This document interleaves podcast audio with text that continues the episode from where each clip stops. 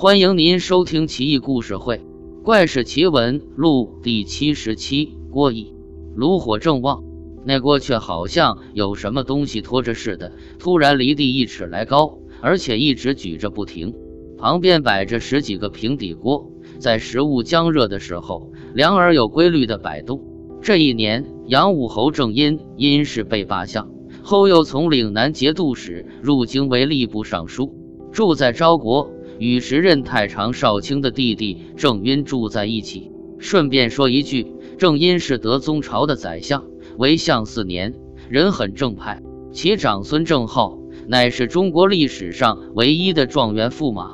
这天家里正准备做饭，一切妥当的时刻，发生了以上一幕。更惊奇的还在后头。一段时间以后，这些平底锅竟然走了起来，就停在灶台上。每三口平底锅架一口大锅，剩下的像随从一样跟着，跟军营训练有素的士兵一样迈着整齐的步子。那些随从列队在前指引，从厨房向外走出。那些缺足的、废弃的平底锅也像拄拐的老丈一样，一瘸一拐地跟着走。平底锅们向东走去，很欢乐的样子，就差像人一样喊口令了。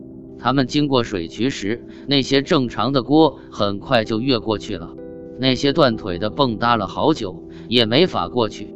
大家都看得目瞪口呆，议论纷纷，说什么的都有。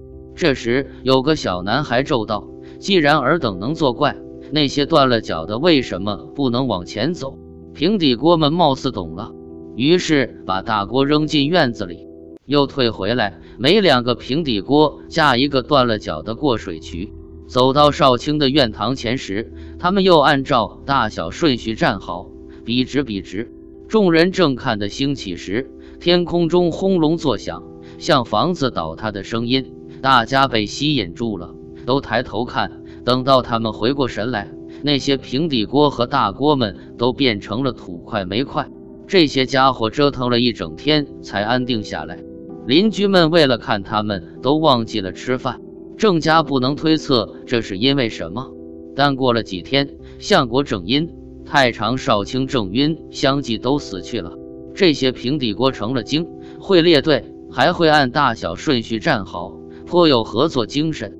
不晓得红太狼知道这个故事会有什么反应。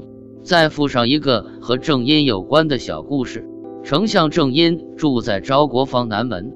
一天，忽然住宅里莫名其妙的有人投来了碎石瓦块，连续五六夜没断。